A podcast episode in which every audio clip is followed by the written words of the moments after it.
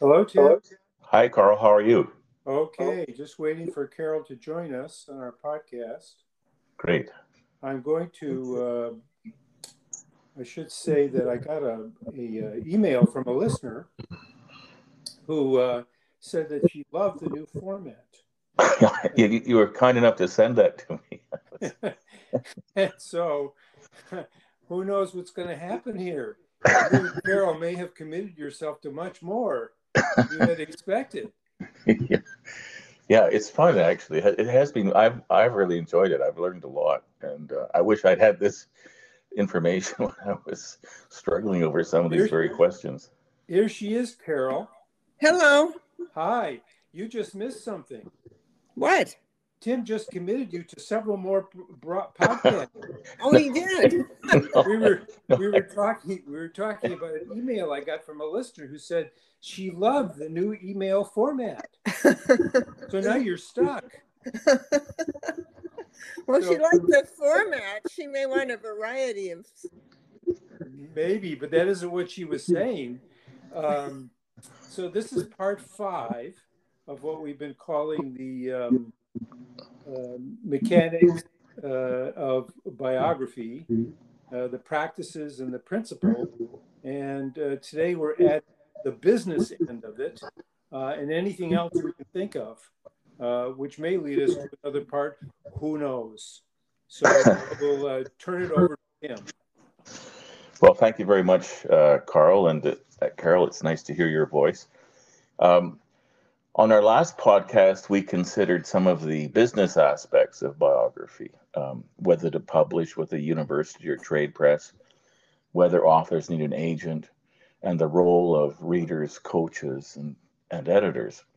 Now, before we begin on today's topics, are there any comments that either of you would like to make on the points we canvassed last time? Carol, I, do. I don't know if Carol does. I I think we talked. I talked about having friends read a manuscript. Um, but I've also, of course, found editors to be absolutely wonderful. And I think a lot of new writers are afraid of editors mm-hmm. because editors often don't bother to compliment you. They just get about their business of making your book better. And of course, there are editors out there. You might be unfortunate to find one who doesn't understand what you're trying to do, and that's worrisome. But uh, I think people need, especially writers with a first or second book, need to try to get on a wavelength with their editor and, and make that a successful collaboration. And I've never used a coach myself, although I've had other biographers help me, and that's the basic idea of the biographer's international coaching program, which which I think works quite well. I've coached a couple of people and enjoyed it a lot myself.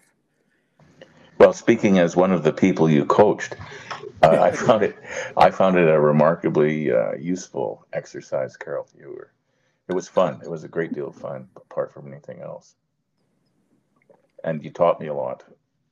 Sure I've worked with a variety of, subjects. It, at first, I thought I needed to understand the subject, but uh, I find it interesting to try to help someone with a biography that's something I know nothing about because then you can really focus on the structure.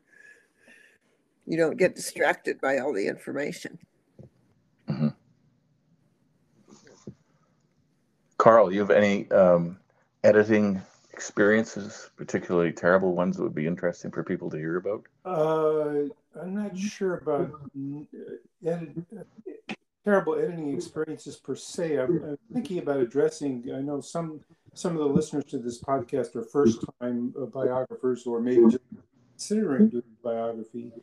And I wanted to tell a little story um, about uh, my own experience with my first biography, which was of Marilyn Monroe, which you would think uh, easy in terms of getting a publisher, and it wasn't because th- we're going back now to the 1980s, uh, and publishers were already saying, "Oh, uh, there have been too many books on Marilyn Monroe," just pretty funny, uh, given all that's happened since then. Uh, and one of my other problems was it was a serious biography. When I called it a life of the actress, I really meant I was going to deal with her acting, not not just the sensitive aspects of her life. Anyway, to make a long story short, I didn't have an agent, and this is what first-time biographers are often that often happens. And sometimes, if you can if you can get agents to uh, to deal with you, even if they reject you, they can sometimes say some good things that is helpful things about how to pitch your book or about how to write your book. Uh, I finally got an agent. I won't get into that whole story uh, for the Marilyn Monroe book. And the first thing she said is, "I can't sell it." Uh, so why was she my agent?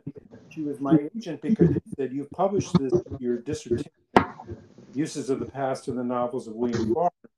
Use that publisher because you say they're interested in it. They'll pay you next but give them only three years to publish the book and uh, keep all the other rights, foreign rights, etc., audio rights, uh, any other rights you can think of. Uh, and they'll probably go for it because it's a big title for them. It's uh, it's something they'll want to do. Make long story short, they made it their big title for three years. Then they sold it to a British publisher, published a hardcover. That was sold then to a paperback publisher. I have not made a fortune in that book at all. Um, it might be in- interesting to listeners to hear this. Uh, this book has gone through several editions. First published in 1986, it's been republished by University Press in Mississippi.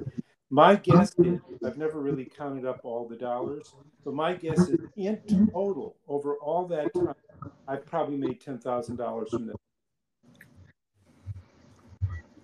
That that is interesting, you know, and I think that people who are considering writing biographies might be interested in learning uh, a bit more. I mean, are there people who actually are able to make a living writing biography, or is it uh, an activity which is subsidized by teaching jobs or other, other grants or other ways of subsidizing it? Well, I think the vast majority of biographers could not make a living as biographers. Uh, there are the stars who get you know, 100,000, 200,000 more dollar advance. Uh, I've never seen such a thing. Um, and I don't think most biographers do. Um, so it's grants. Uh, it's any way you can finagle a free trip, uh, maybe speaking at a conference. Um, anyway, for me, it's Marriott points. You know, when I when my uh, university sponsored the trip of mine, I made sure I stayed at Marriott so I could get points. When someone wasn't sponsoring my trip, I could I could uh, take care of my hotel stays. I mean, there are all kinds of tricks someone who can't support themselves writing have to do. Well, that seems to be right at the heart of the business of biography. Yeah. it may not be such a great business. it's not a wise business decision. You have to do it for other reasons, I think. it's clearly a labor of love. Yeah. Um, so perhaps we could begin uh, considering some other aspects of uh, the business of biography by uh, talking about the the publishing contract and um, I'd be interested in knowing uh, whether either of you have lessons that you learned uh, about negotiating the contract, if there were particular points that troubled you or um, which uh, stuck out in your mind. I have a few particular things I'll raise later, but just generally, uh, what was your experience negotiating the publishing contract? Carol, would you like to start? Uh, my experience with uh, the Carver and the Adams biographies was that my agent d- did a wonderful job. Uh, even so, I when I received a contract from a trade publisher, I had the Authors Guild attorney go over it, and she did make some suggestions. Um, I, the Authors Guild is a wonderful way uh, for the, for your annual membership of a hundred dollars or whatever it is now you you know you have the services of an attorney to review it and it's an attorney who specializes in authors issues. So that that's really worth doing. Uh, she made a few changes and i believe the publisher accepted most of them. I'm sorry i don't remember what they were. They were minor things. Mhm. Um, the, some of the things you can, if you are getting an advance, you can uh, negotiate when you get it. You can try to get more of it up front rather than wait until the book is finished.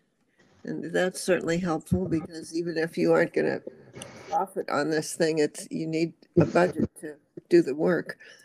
So it does help if you can get more of the money as soon as you get a contract rather than waiting. Thank you, Carl. How about you?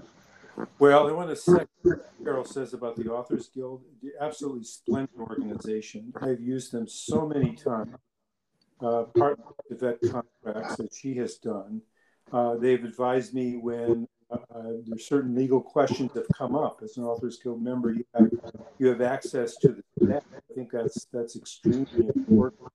I feel so strongly about the Authors Guild that I, not that this is worth a lot of money, but I'm going to leave my literary estate. I'm going to I'm going to invest the copyrights in my books uh, to them. I haven't gotten around to doing that, but I should soon. So I really feel that's important. Um, as to the contracts, um, the fastest growing book market, uh, fastest growing part of the book market is audio. Uh, and I always try to reserve those. Uh, it doesn't always work. It depends on what's being offered. Sometimes the publisher feels the book has legs that it's going to sell in very and in various schools. They might buy world rights, and often that will include the audio. But the figure is big enough, the advance is big enough, I would probably go with that. But in most cases, I try to keep every single right I can so that either I or my agent uh, can get uh, translations, can get uh, the audio done, and so on. So I think that's really important. I think just the basic thing to say to people in looking at contracts is they say, well, should I do a lawyer? And I'm certainly not against lawyers. I'm married to one. Uh, but I'd say not a lawyer unless that lawyer is in publishing, because it's a very specific kind of contract with all kinds of interesting clauses that are written in the publisher's favor. And it's more likely, more like the Authors Guild or an agent will be more skilled than just any lawyer in looking at it. Now, of course, some lawyers specialize in this kind of thing, and so it would be certainly fine. Thank you. Um, just before we move into some of the uh, contractual terms, um, a preliminary consideration, uh, what is the advantage or disadvantage of hard covers as opposed to soft covers? And uh, is it something that, that you should try uh, to achieve?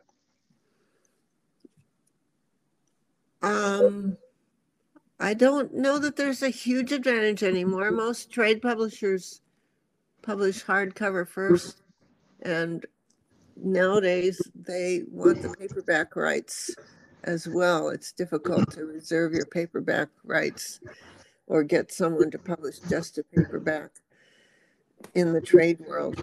Um, I think electronic versions are probably becoming more important than any distinction between the two kinds of print books. Personally, I love paperbacks. I, I they're just easier to read, so carry around with you. I, I would always, if if you had to choose between a hardcover and a paperback, I don't know. I think that would be rough. Hmm. The longevity would go to the hardcover because the best thing you can have for a book is to have it live in libraries for many years. Mhm. But for sales, I imagine paperbacks would be beneficial. Carl, what are your comments? Well, uh, I, I like paperbacks. Carol sent me a paperback copy of her uh, biography, Alice Adams, and I read it right away. Um, I think that uh, it's a very useful uh, format people can take around with them. And yet, I've noticed that publishers publish will publish a hardcover and ebook, and sometimes they won't publish the paperback uh, after they see what the sales are like, or uh, the hardcover does well enough. I think this is true of my Dana Andrews book, for example. It's never gone into paper, uh, and it's not because copies haven't been sold so well, but they reprinted, reprinted, and they a stock of hardcover books, and they apparently see no reason for paperback yet. If you don't mind now, perhaps we can turn uh, to a, a, different issue concerning the nature of the contract, the publishing contract. Um, many of them uh, contain um, certain warranties which the author is required to give. Uh, and uh, among other things, uh, that the author is in fact the sole author, that nothing in the work had been published before, that the work is original and will not violate copyright or privacy rights of third parties, that there's nothing libelous or obscene in the uh, material, and further that the then the author is has to indemnify the publisher if any of these warranties are breached. I, I would imagine that there are similar provisions in the contract that uh, that you have uh, entered into, and I wonder what your views are on the requirement that you um, warrant these things and then indemnify the publisher in case someone down the line decides that there is a breach of copyright or a breach of privacy or perhaps something libelous in the work. Carl, how, how have you approached this? Um, I think it's almost impossible to get those clauses taken out of a contract. I've never heard an author who was able to do that. Uh, I think in most cases, as a practical matter, uh, unless it is a controversial book, uh, the author, it looks terrible in writing that you're indemnifying them and that you're the one who's on the hook. Most lawsuits I've seen uh, have sometimes they've been against the author, but usually it's the author and publisher because the person who's doing the suing knows that it's likely that the person with the pockets with the money is the publisher, not the author that's going to cover uh, whatever damage they think they've uh, suffered. So I think that's part. I think it's it's um, uh, it's it's a part of doing business with publishers. It's hard to get. Now, sometimes the subject is controversial, or the publisher is almost anticipating. Usually, they don't give you a contract for a book like that but W.W. Norton wanted to do this, this Sontag biography my wife and I wrote, and they actually took out a libel insurance policy. It had a fairly hefty deductible. My wife and I figured out if the first edition sold out, we would make enough money to pay the deductible. We sued for libel. We thought even though the book, uh, even though Sontag was hostile to the book, we didn't we didn't think we'd get sued, and, and we weren't sued. But the publisher did go that extra step uh, to to have a libel insurance policy. That is interesting, uh, uh, Carl. You, as I've said before, I think we we've joked about before. You're, I mean, you take quite a bold view of the uh, ability of uh, of you to um, defend uh, charges of breach of copyright with fair use counter arguments. Um, and have you thought about how you would proceed in the future? Do you still take the robust view that it's best to um, proceed and uh, damn the torpedoes? Pretty much so. Uh, I've been very fortunate in that, uh, well, uh, let me think. Um, at least three of my books have been vetted by lawyers, and that, that wasn't a terrible process. With my first Martha Gellhorn biography, it came out right after the J.D. Salinger uh, decision. It seemed to say uh, to biographers and historians, you, you really couldn't quote from unpublished material.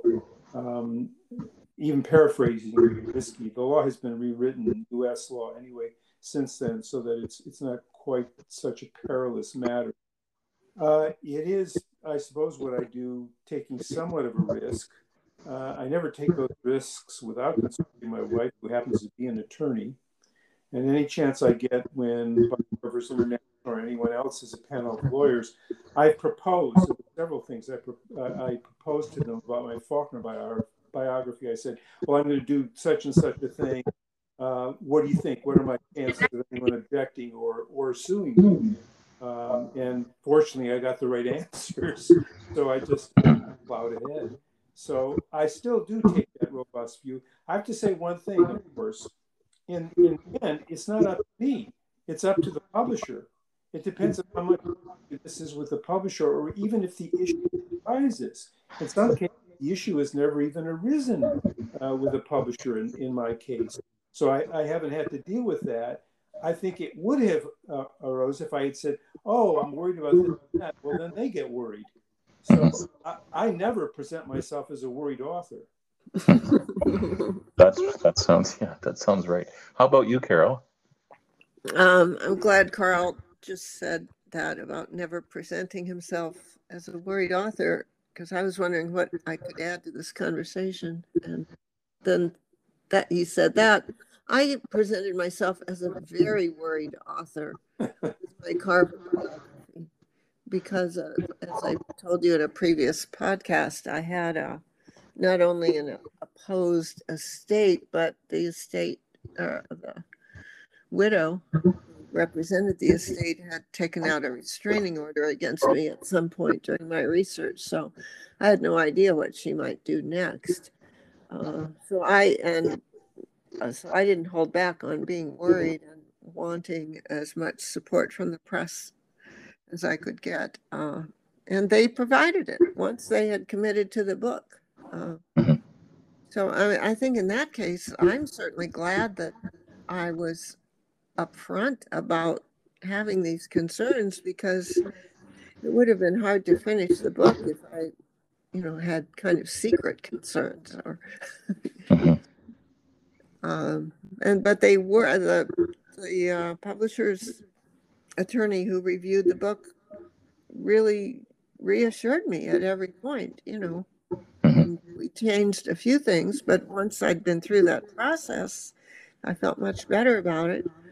Uh, right before the book was published, when the publication date had been announced, and I believe even reviewers' copies, advance copies, had been sent out, uh, my editor received a request from the estate to review the manuscript. And he seemed quite alarmed by that, but he simply refused to send it. And I began to see what he was made of, and that made me feel better too. Hmm. So, uh, you know, it, it can be. And, and can I bounce a question back to Tim? Can you explain what indemnify really means? Well, it means that uh, if the um, publisher is successfully sued because one of the warranties the author has made turns out to be faulty, for example, um, if the author warrants that there's nothing libelous or obscene in the work, but someone successfully uh, sues uh, and in libel, um, then uh, the author's uh, obligation to indemnify the publisher would require that the um, that the author pay the costs of the libel uh, suit. Uh, so it's a it's a pretty it's a very heavy burden uh, if it were uh, if, if it were applied. I mean, I just don't know, frankly, how much litigation there is uh, against books. Um, it would seem to me that one of the uh, reasons not to sue is that the uh, the suitor has to be pretty confident they have a, a good case Mhm. because the costs of launching uh, a lawsuit are, are considerable. Yes, and it's it's um, it's interesting. In England, it's easier for people to sue than it is in the, in the U.S. Uh, but on the other hand, if you sue, if you're the plaintiff and you lose the case, you have to pay the other side's legal fees. Yeah. So it's a real Mhm. serious problem in England if you actually go to court. Usually, um, uh, authors or publishers can be scared in England because it, it, it is it's, it's much easier for uh, the plaintiff to go to court in the first place, and so it has a chilling effect. One other thing about this business of indemnification and libel and so on, the point that Carol was making about a request from an estate to the book before it's published, Mhm. that's the most dangerous moment in the life of a book. Because if the publisher and the author consent for the estate or the subject of the biography, the subject's still alive, to review the manuscript, there is the possibility that a preliminary injunction could be filed preventing uh, the immediate publication of the book could be held up uh, for a considerable time. It's much less likely that you're going to get sued, even if you get threatening letters, if the book is out in the marketplace. Mhm. It's a very difficult prospect, at least in the U.S. the law I'm most familiar with. It the the, the game is lost uh, if if the, the author and publisher have successfully published. There there are a few cases where novels or uh, biographies have been withdrawn and pulped, but it's pretty rare. Yes, in my- in uh, in the story that I tell about Mary, um, she uh, attempted to prevent uh, A. E. Hotchner from publishing Papa Hemingway, and sought an injunction. Um, the uh, she essentially argued that uh, Hotchner had uh, stolen her personal property, that is, uh, Ernest Hemingway's intellectual property. Hmm. uh, and uh, it, it was a complicated little lawsuit, but it really went nowhere. She lost at, uh, at trial. She lost on appeal. Indeed, nine judges in total who considered her case all ruled that uh, her her arguments were without merit. Um, after she lost, she nevertheless tried to persuade the publishers they ought not to proceed. Um, they did. Uh, her her concern was that Hotchner uh, disclosed the breakdown in Hemingway's personality and his suicide, and she had been trying to keep that really a secret. She had she she maintained that his death was an accident rather than suicide. She was trying to prevent that story from coming out, but she was she was unsuccessful, uh, extremely unsuccessful. Actually, if you read the litigation. So, So that- I have a question for you. Yeah. Uh, are you indemnifying your publisher? Yeah, I think as uh, as you pointed out, it's very difficult yes. to have these terms removed. Uh, you know, um, so I think that um, what it really boils down to is risk assessment. Uh, how how big a risk are you running that uh, someone may feel libeled by something which is said in the book, uh, and if so, are they likely to sue, and are they likely to win? Um, and so I think it's important to take a look at what you say about people to determine really whether it's it is possibly libelous or whether you are um, possibly uh, breaching someone's privacy. Should at least I think it's important to at least consider those things, not to be uh, timorous about it, but uh, to uh, assess it uh, and decide whether, well, maybe you should say something a little differently in order to reduce the risk. Um, but I, I, think the reality is that publishers are not going to uh, relax the requirement that uh, authors will be required to indemnify them, uh, and that uh, as a result, um, authors have to uh, have to protect themselves and have some idea about what what risk they're running. That's why I love you, Carl. I think I, just, I, I, think you're absolutely right. You just have to push these things. Well, you know, and uh, biographers are going to listen to all sorts of people, not just lawyers, people they interview, people who think they know something about your subject or your subject's attitudes. So my wife and I heard it was almost a refrain you're not going to talk about Susan Sontag's sex life, are you? You're not going to talk about her lesbian relationships, are you? And our answer was always, yes, of course we are. And they said, oh, well, you'll get sued. And I said, think about this for a moment.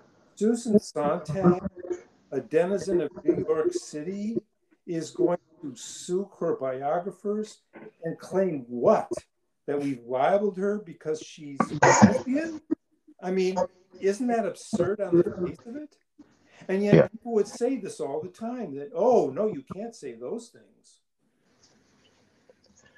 Yeah, that's that's what I think that it's it's pretty easy to be conservative here, but on the other hand, if you're going to write a book that people are going to be interested in, I think you have to take a few chances. I totally agree. Um, it's not just about the subject of the book, though. Of course, if it if we're talking about someone recently alive, we have people who are their friends and family that are in our book too. So That's- something that's just right. To be aware of, maybe there are questions of how respectful you need to be. It may not just be a legal question.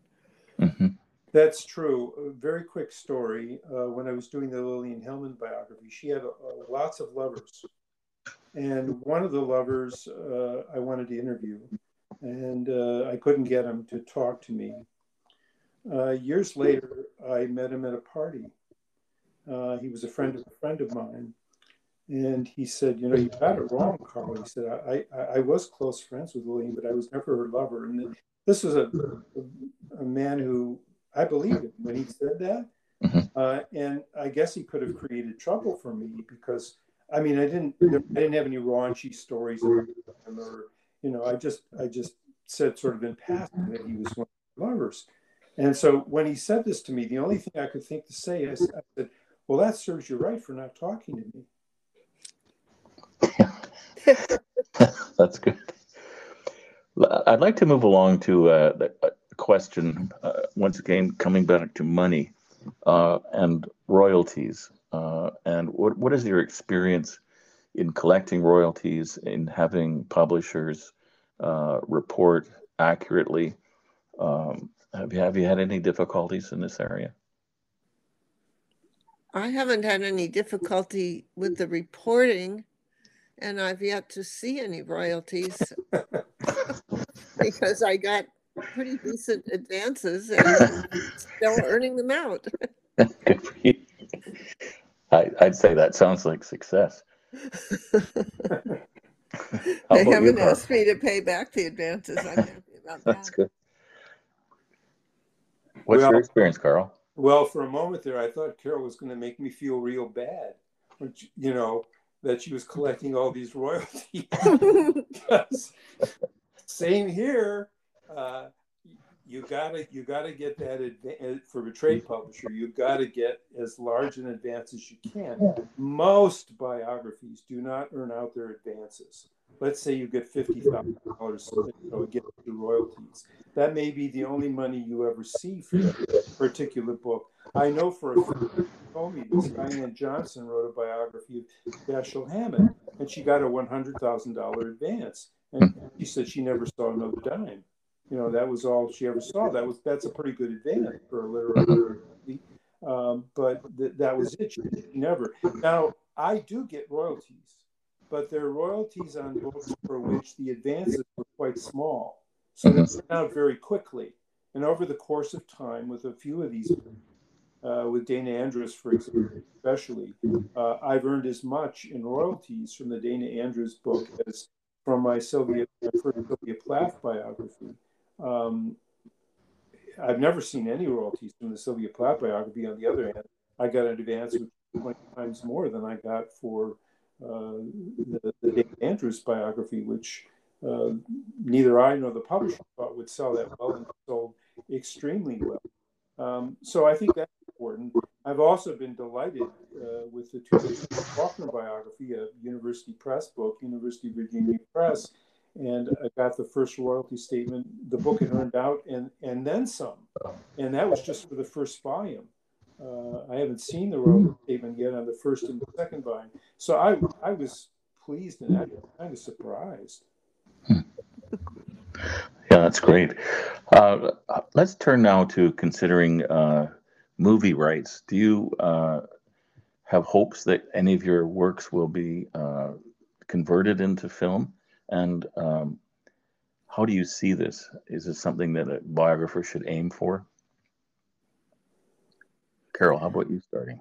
Um, uh, with the Raymond Carver biography, I actually did have someone contacting me, and he uh, flew to somewhere I was. Was it San Diego? I was in San Diego for a conference with my husband, and this guy came down from LA, and was all exciting. We had breakfast, and that is was that it. is exciting. That must have been a No, big. nothing nothing ever happened and it's really not clear you know what they're paying for because unless they hire you to write something that would be nice but uh, i don't know maybe carl can enlighten us i if they're doing a documentary then you know you might be asked to speak on it or something like that but um, I'm this was to be some other kind of book about Carver and they loved my book, but they weren't making a movie of my book.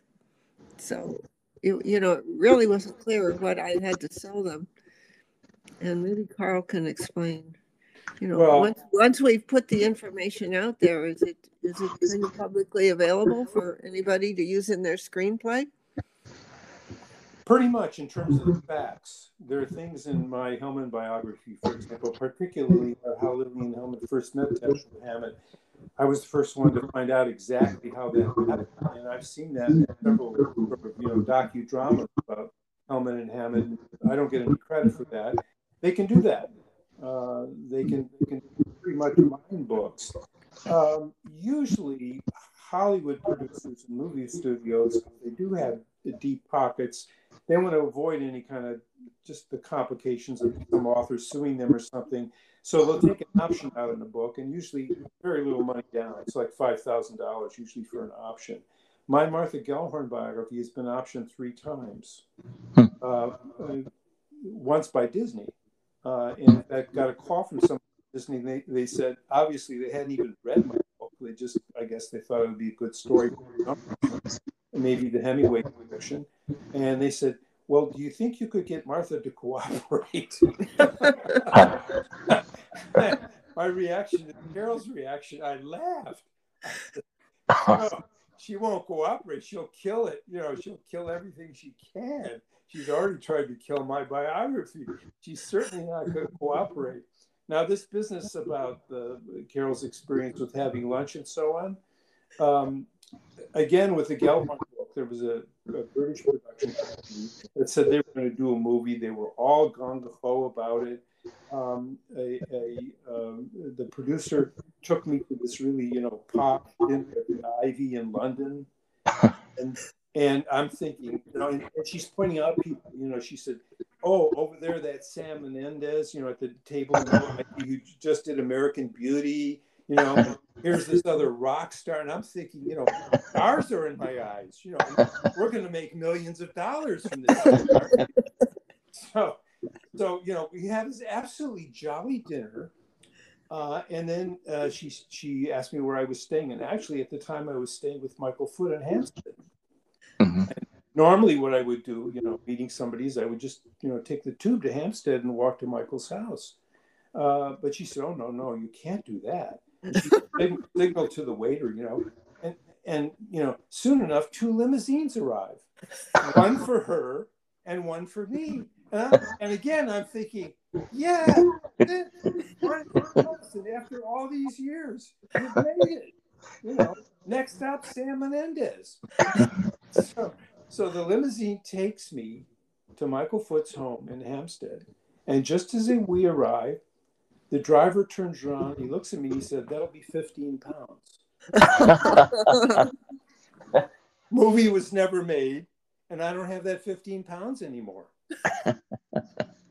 That's a great story, Carl. Now, what about when the book is finished and you're about to promote it? Um, how important are reviews, and uh, how do you go about getting reviews?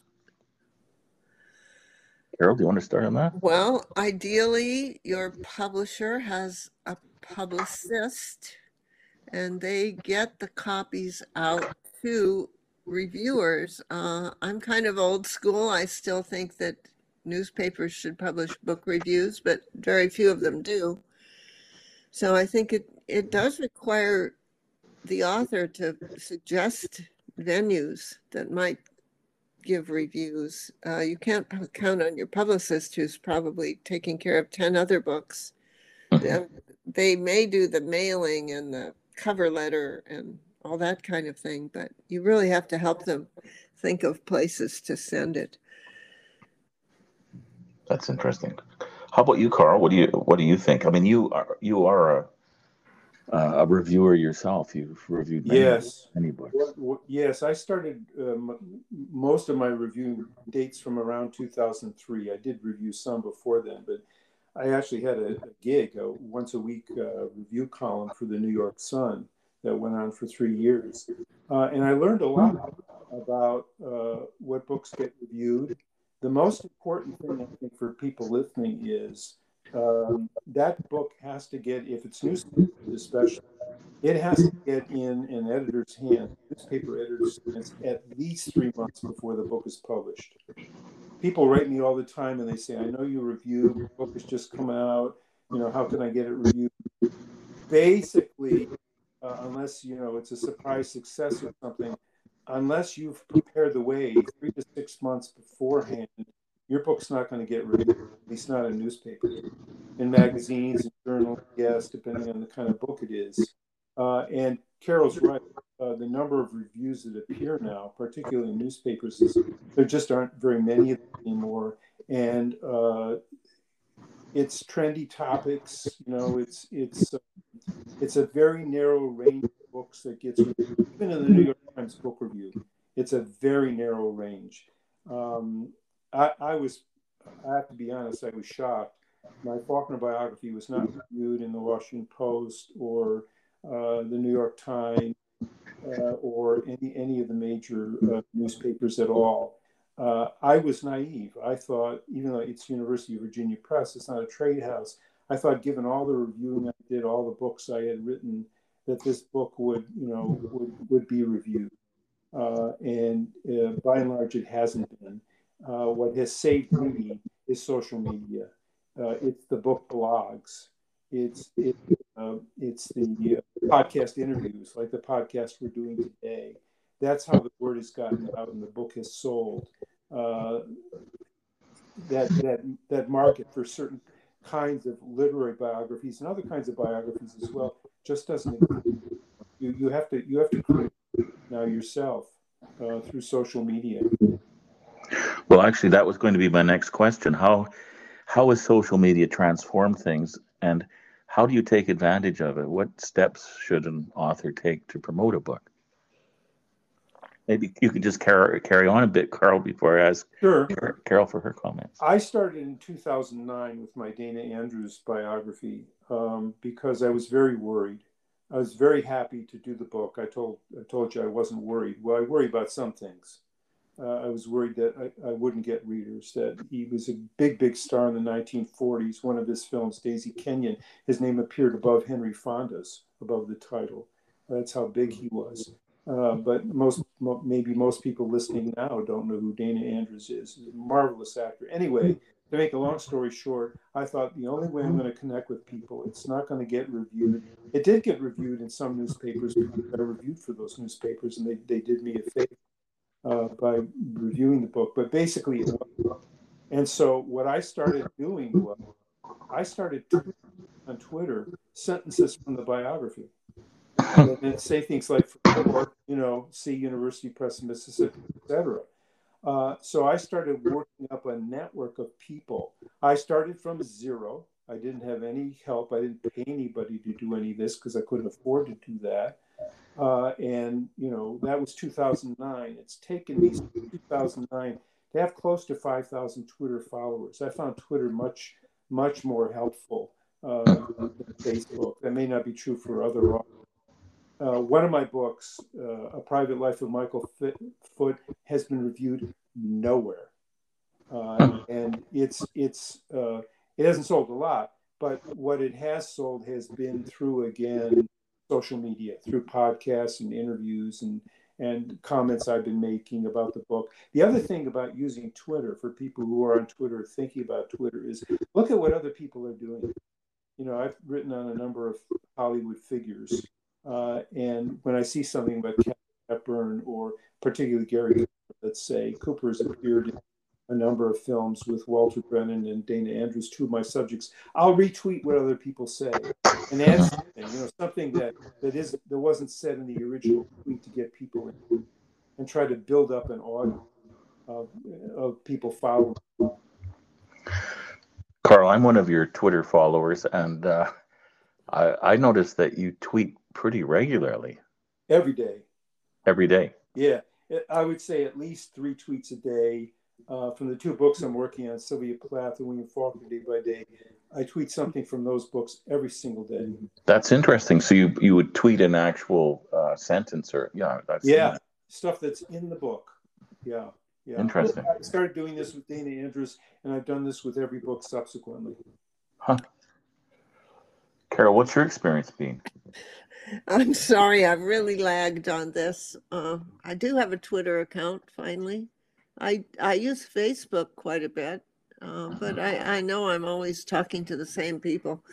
You know, I have a lot, uh, maybe a thousand followers on Facebook, maybe fewer than that. But uh, Huh. you know, I haven't found that it sells a lot of books. It, all you know, my friends from high school are glad to know I'm an author, but. Um, um, so, and I don't even have a website. I should have a website. Someone told me that biographers, biographers didn't really need websites, and I took that as gospel, but I really should do that. I think it helps. I'm sure it does. What one other thing about Twitter, I think it has improved the sales of certain books, but we're talking about figures in the hundreds, not the thousands. right. In other words, I wouldn't recommend using Twitter or Facebook if it if it pains you. You know, if it's taking away from what you think is your valuable time. I don't keep a diary. Twitter and Facebook are my diary. It's my Interesting. public diary. So, and I like it. I, I, I like I like I like uh, arguing. You know, it's something I enjoy.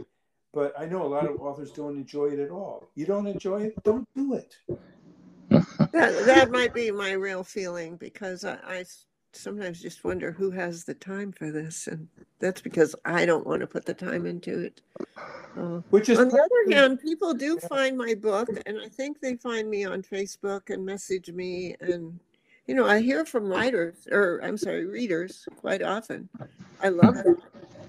So I'm glad I have enough of a presence on the media that people can find me at least. Mhm. Yeah, you, Carol, you will find some people will find you through a website too if you have a website.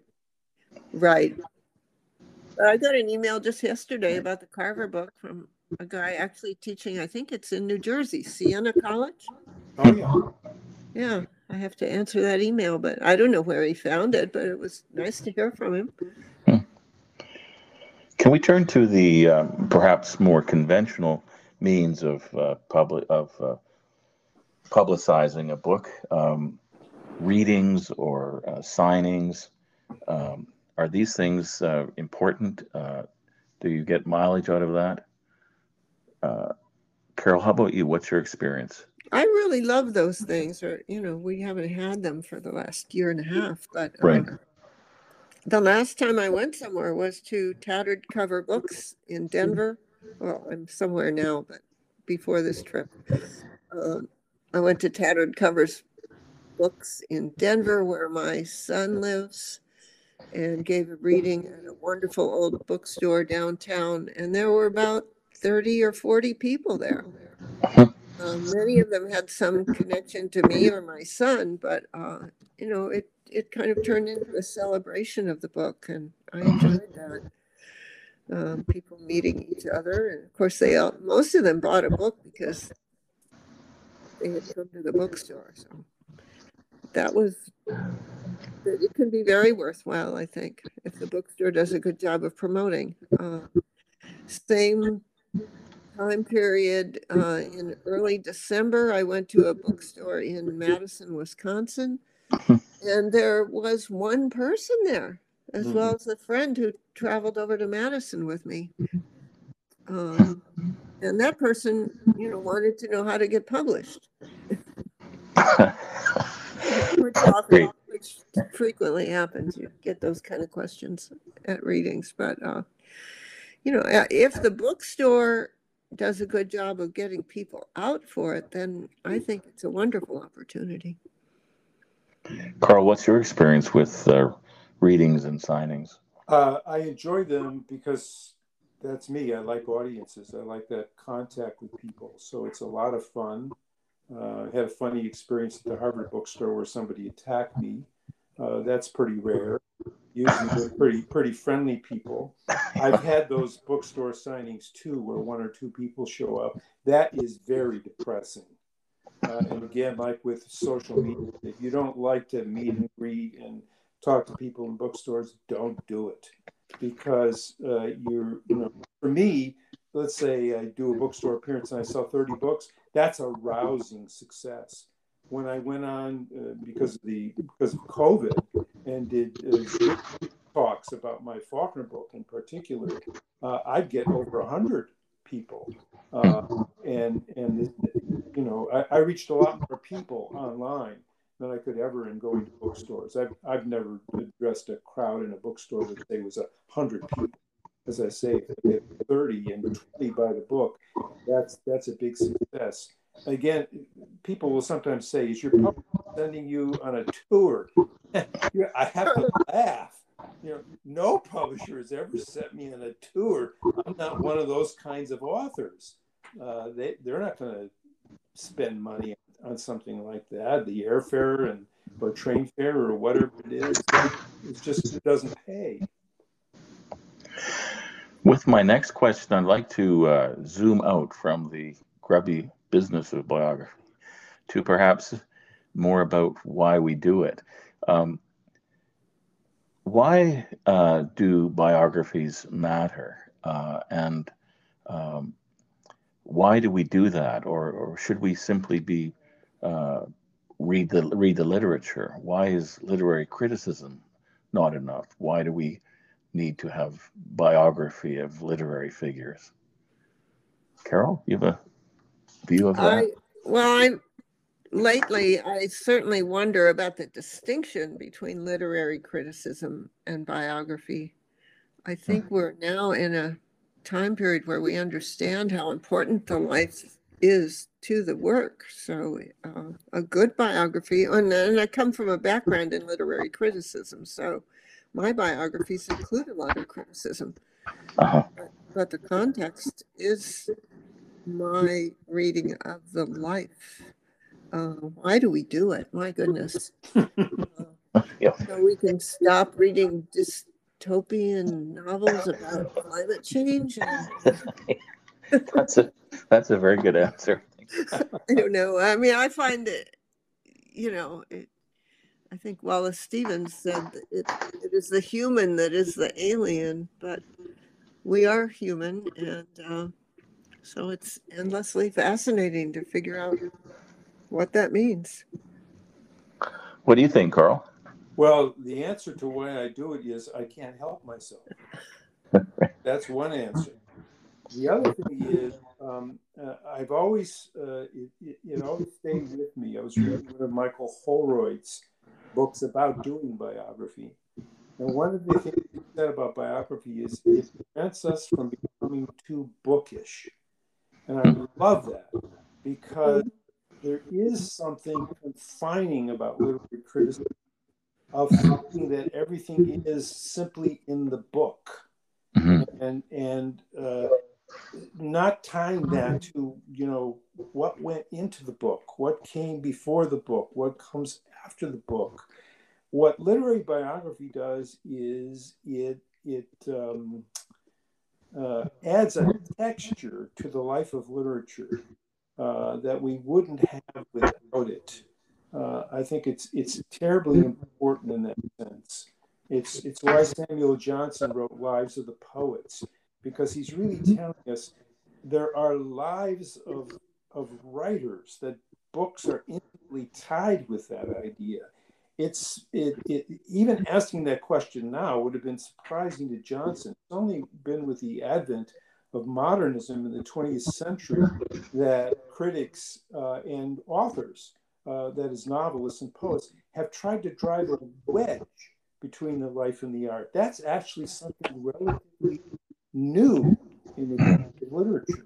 The biographers are really on the side of an earlier, at least going back to the 18th century, notion of biography in the life. I, I think I have a question. Um, do you like the people you've written about? Um, did your views of them change as you researched and wrote their stories? And have interesting things happen to you because of writing biography? Carol, would you like to take a shot at that? Um, very interesting things happen because of writing biography. Uh, for me, uh, I think I'm kind of a shy person in many ways, and biography has given me a, a persona that takes me into the world in really interesting ways. I've certainly met wonderful people and been to places and uh, thought about my own life and the lives of people close to me in different ways because of the biogra- biographical perspective. That was the second half of your question. Oh, did I like the people? Um, well, not always. No, it's not required to like them. And it's probably not even a good idea to like them unreservedly because you wouldn't be able to write a good book about them if you were that enamored of them. Uh, I think that's a problem when a biographer is really enamored of their subject. I think you go through ups and downs with the person. It's really a relationship. It's an intense relationship that you're having with the person you're writing about. So you know, you probably are fascinated by them at the beginning, but there are going to be times when you're completely fed up with them and would probably break up with them if it were it really were a life relationship. Um, someone asked me when I was writing about Carver, how how can you, you know, why bother? How can you stand to write about this guy who was such a terrible alcoholic and treated his family so badly? Uh, I, to me, that's sort of like the question of how can you read a depressing novel or um, I don't know. It just it to me it wasn't a relevant question. My goal was to understand this guy and his work, and that was part of the story. But uh, the fact that I didn't like a lot of things about him wasn't a problem to me. Carl, what are your thoughts? Did you like the people you've written about by and large, or didn't you? Or I like them as subjects. Yeah, uh, they yeah. all have their faults. Uh, I think uh, in a couple of cases I've met them. Uh, in the case of Sontag, I met her and liked her enormously. Uh, and after I finished her bi- biography, I disliked her. Um, uh, I don't know if that shows in the book or not. I remained I empathized. You know, I could see why she behaved the way she did. It, it, nevertheless, it was it was difficult. Um, so it, you're so focused on, for me anyway, telling the story. it's that's no different from a novelist. Does a novelist have to like the characters he or she creates? I don't think so. Uh, and again, as Carol said, there are real pitfalls to fall in love with the subject or with a character. So uh, again, it's they're they're they're all fascinating subjects, and you want to know how they became, you know, what they what they did become. And have interesting things happened to you because of writing biography? Met a lot of really interesting people. Some who became friends uh, and who pointed out really interesting things to me. Yeah. Well, Carl, I think that our time is uh, just about up, and uh, okay. And I think I have uh, exhausted the questions I had. No. On the business of biography. well, Tim, I have to say we're going to do a podcast interview about your biography of Mary Hemingway, and one of the questions, don't answer it now, but one of the questions I'm going to ask you is, did you like Mary Hemingway? Thank you for the advance notice. Yeah, you're you're on warning. You're, you've been put on notice. okay, well, this has been lovely. It's a wonderful uh, uh, contribution to my podcast, to the new format. You're all obligated to do this again sometime. Well, thanks, Carl. It's been a real pleasure for me. And as I was saying earlier, I wish I had the answers to some of these questions when I was struggling to write my first biography. okay. Well, we'll, we'll sign off till uh, till the next time. Thank you both. Thank you. Thank you, Carol. Thank you, Carl. Bye bye. Bye.